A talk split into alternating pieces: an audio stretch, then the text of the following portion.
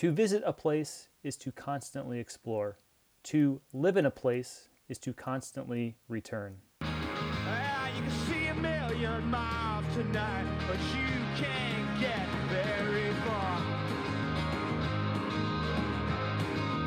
Oh, you can see a million miles tonight, but you can't get very far.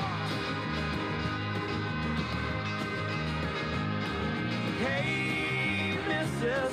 Potter, I won't touch. And hey, Mrs. Potter, it's not much, but hey, Mrs. Potter, won't you talk to me? Hello, fellow Powder Hounds, and welcome to the Powder Hounds Podcast, a ski trivia game podcast. I'm your host, Jeff Shaw. Well, the calendar has turned to April, and the ski season is ramping up. Yeah, if you are Jay Peak in Vermont, that is. A foot of snow on Thursday actually allowed them to increase the number of trails opened this weekend, April 17th and 18th. Love it. With most winter operations shuttered for the season, industry professionals across the country proclaimed the season a success. No widespread shutdowns, tailgating was celebrated, not scolded, night skiing was reborn. A huge congratulations and thank you to ski area staff and volunteers. Given the operational adjustments made this year, advanced bookings, grab and go, outdoor services, session access, you know, for a few hours at a time versus an all day lift ticket, and of course, vehicles being personal lodges, it'll be fascinating to see what changes stick and what go away. The opening tune of today's episode was Counting Crows and a melancholy vibe to the end of the season. But there is still much to talk about in Ski USA. So sit back, kick your feet up, relax, and enjoy the experience of everything skiing and riding. Powder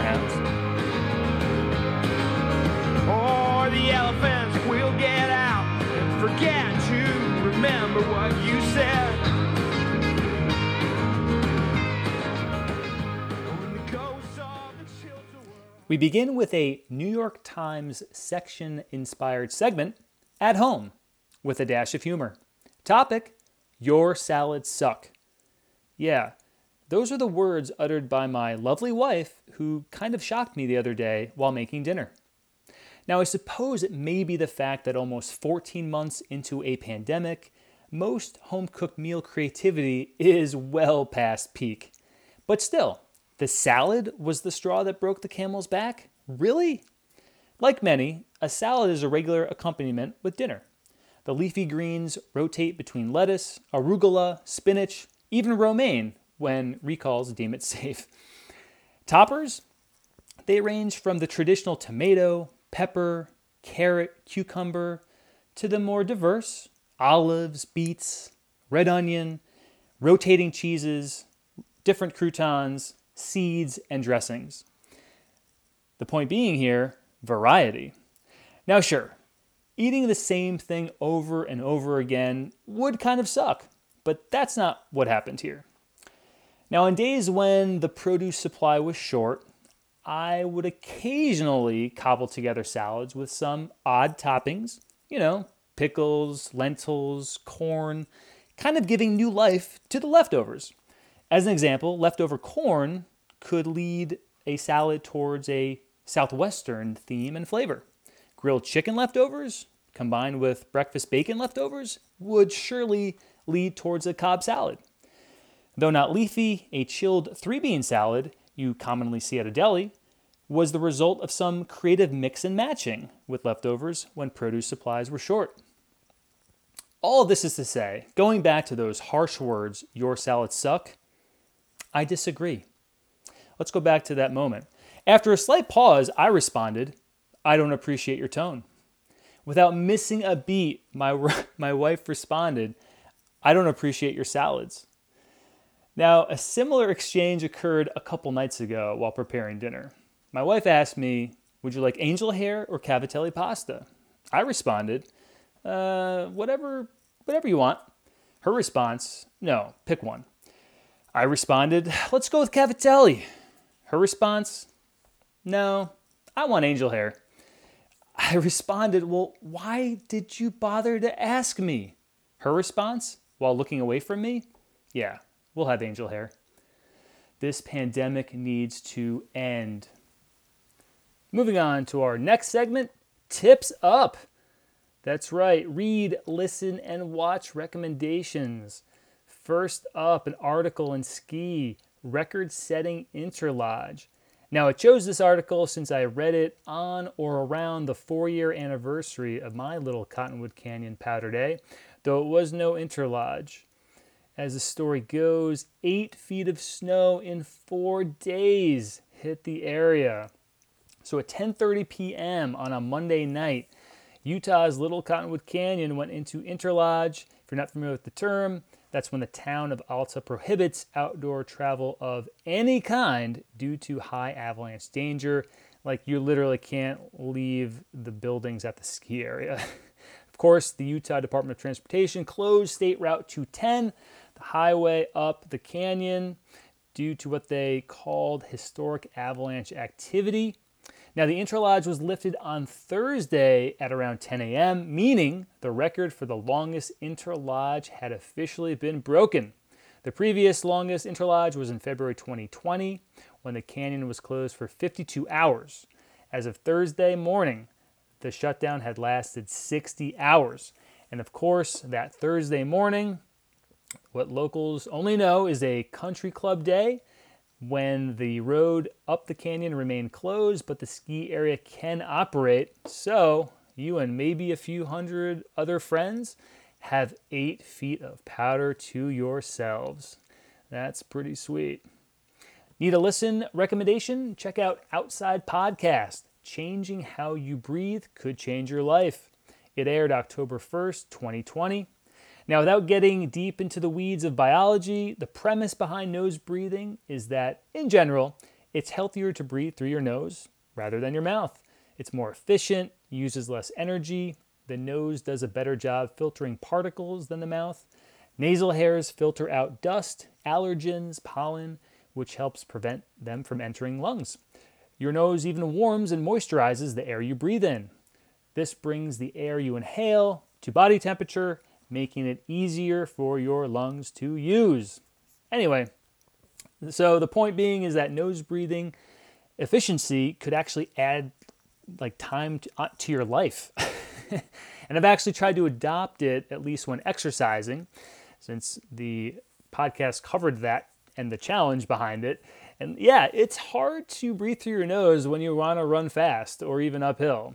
So, uh, but I'm going to keep at it and we'll see how it goes since all I remember for years and years is sucking wind through my mouth, uh, trying to get through a lot of runs. So we'll see how that goes. But check it out if you are interested in uh, trying to breathe through your nose. Need a watch recommendation? Check out The Bunch. Is there time for matching socks? Their video, which has nothing to do with socks. It's just really an insane freestyle street skiing video. Uh, usually, impressive ski videos tend to be from remote peaks with a skier rider trying to outrun an avalanche following them down the mountain. But this is really just an amazing collection of jumping off buildings, insane rail slides, some backcountry powder runs, but really just uh, stuff you just don't see often. So check it out if you need to need a little wow moment. Moving on to our next segment, ski news of the week ish trivia questions. This is a collection from February to April 2021. Back in February, which seems like a lifetime ago, the Indy Pass added two final partner ski areas for the 2020 2021 winter season. Both are located in the Northeast. Name them. Number two, what ski area in Idaho unveiled a free year round ski pass for kindergarten to 12th grade? Number three, a Delaware man tumbled nearly 1,000 feet down the southeast side of a well known spring skiing area and had to be carried out by search and rescue. Where was it? Number four, what Montana Mountain just unveiled a new logo, and for bonus points, Why was it controversial? Number five, what Kickstarter product of interest to skiers and riders with hilly backyards is now available for a, to order for a cool $7,000? Number six, what Northeast ski resort took a page out of Big Brother's book and now offers a subscription season pass option? Number seven, what popular Colorado ski area announced they will sell 10% fewer season passes than this past winter season? Number eight, everyone probably heard the news, saw the headline, and read the articles, but for funsies, what Megapass reduced the price of their season pass offerings for next winter season? Number nine, two New England skiers were the finalists in an uncommon annual skiing event held in Jackson, New Hampshire that lasted 60 hours. What was it? Number 10. Similarly, where and what is ski, shoe, or fat bike to the clouds? and number 11, a bonus question and a nod to an exciting UConn basketball season. What was the informal name of the ski slope that was located east of Horse Barn Hill, complete with two rope tows, a warming hut, and nighttime? All right, pencils down. Time to go through the answers. Number one, in February, the Indy Pass added two final partner ski areas for the 2020 2021 winter season. Both are located in the Northeast. Name them. The answer is Saddleback in Rangeley, Maine. Yeah, Saddleback sat dormant for five years until roaring back to life this winter season. Also, Waterville Valley in New Hampshire. Yeah, the Indy Pass added ski areas about a handful throughout the season, and Doug Fish reported, I think a few weeks back, a 750% increase in pass sales year to year. Not really surprising, given that there are now 63 resorts on the Indy Pass. You get two days at each for 126 days for the grand total price of $199. Now, that was this past year's pricing, and it will almost surely go up next year, but still, that's pretty good. Number two, what ski area in Idaho unveiled a free year round ski pass for kindergarten to 12th graders? Answer Tamarack. Yeah, the Students Kids Youth Pass, otherwise known as the Sky Pass, will provide free year round Tamarack lift access to K through 12 students in the school district which is just a great way to encourage outdoor recreation as well as their commitment to getting good grades and being good students.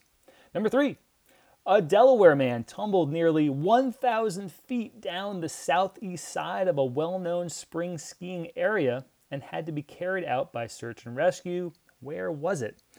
Sadly, but not surprisingly, Tuckerman's Ravine, a 61 year old man from Newark, Delaware, tumbled approximately 1,000 feet down the entire length of the popular skiing route known as Main Gully in the Gulf of Slides. A little bit of foreshadowing there. Apparently, the ski boot released from a binding before he made his first turn, causing him to fall the full length of the main gully. Looks like he's okay, at least from the last article about it. And yeah, just got to check your gear. Uh, I don't, yeah. Number four, what Montana mountain just unveiled a new logo? And for bonus points, why was it controversial? The answer Schweitzer Mountain. Yeah, the ski area dropped mountain resort from its name, writing that Schweitzer alone is much friendlier. The new logo, a green S, intentionally moves away from snow imagery and sort of, you know, conveying a all season destination sort of vibe. Yeah, the Schweitzer said its S logo with three balanced and symmetrical strokes reflects the physical influences on the resort, the peak of the summit, the flowing terrain, and the lake below. Now, the controversy if you look at the green sharp lettered S, it looks a little similar to that of the Seattle Kraken logo. But for all the controversy that may have stirred up online, it's a freaking lo- logo, people. Who cares? just move on. And we're going to move on. Number five, what Kickstarter product of interest to skiers and riders with hilly backyards is now available to order for a cool $7,000? Answer the Tow Pro. Yeah, it's a rope tow so expensive that you, with a s- disposable income of $7,000, can install it in your hilly backyard. Yeah, last fall apparently it was offered on Kickstarter for just under $6,000, a fraction of the cost of most systems. And yeah, the Topro apparently is in use in Vermont backyards, at ski resorts in Idaho, and even Japan. And the big benefit of the system is that it's mobile. It can be moved easily to give skiers a variety of experiences. And I'm interested to see how perhaps it could be applied in the backcountry. So, yeah, if you have $7,000 just lying around, get yourself a Topro. Number six, what Northeast ski resort took a page out of Big Brother's book and now offers a subscription season pass option? That would be Little Brother Pico to Big Brother Killington. Yeah, the Pico All Season Pass debuted for $75 per month. Now, the subscription pass is much more than the ski area's 449 season pass, just again for skiing or riding. But the all season pass includes unlimited biking, golf, adventure park access, scenic gondola rides, and a bunch of other perks. And sure, it's modeled after Killington's Beast 365 pass, which is all those things mentioned, a bunch of other perks, as well as an Ikon base pass. So this is an interesting, perhaps, trend to watch for sort of the evolution of a subscription season pass option.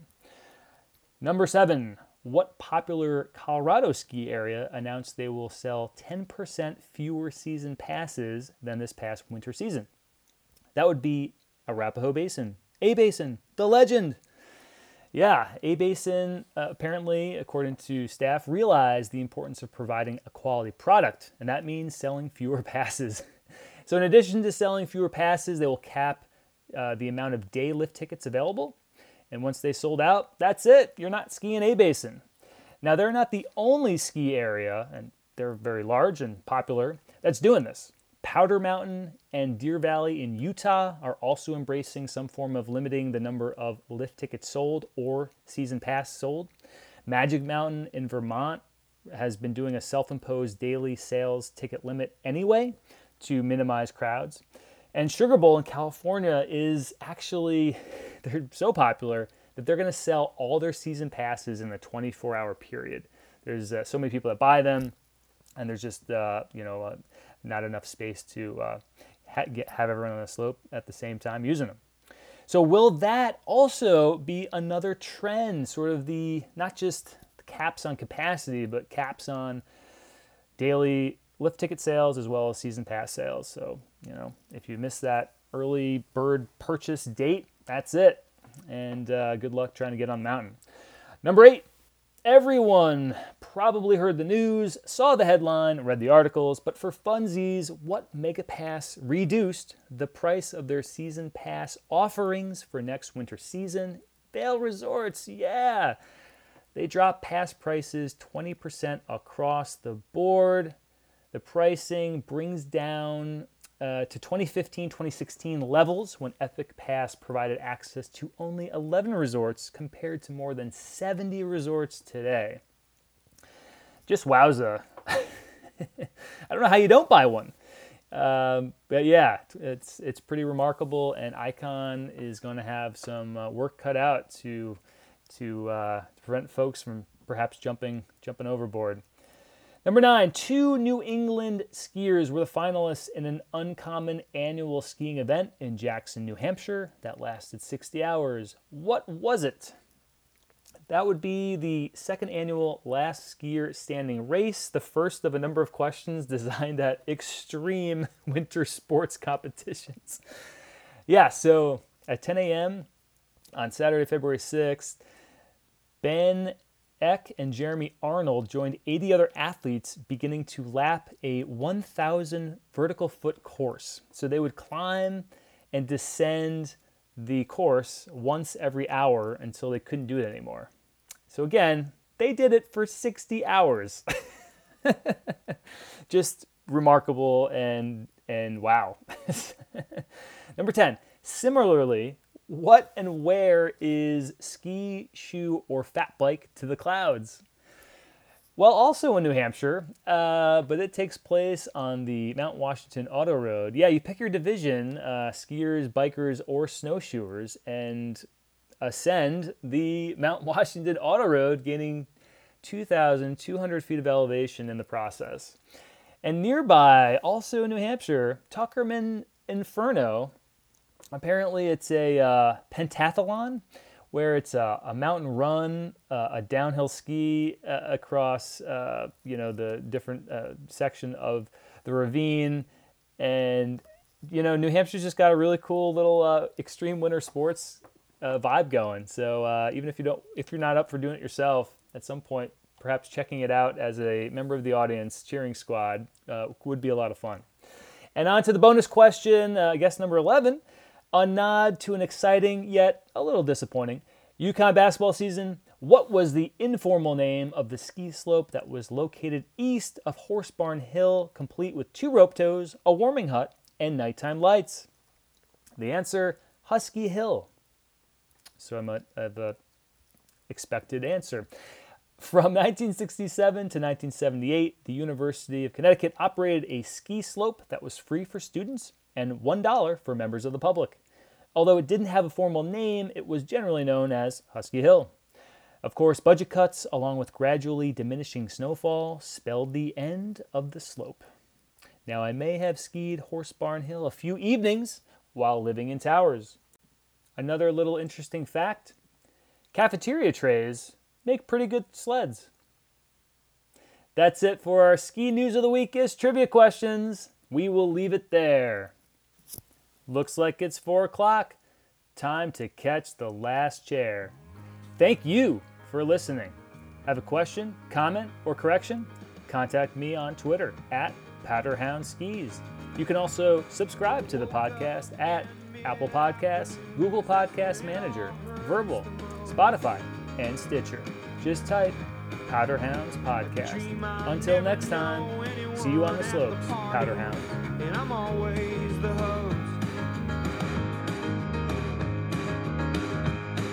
dreams are like movies and memories are.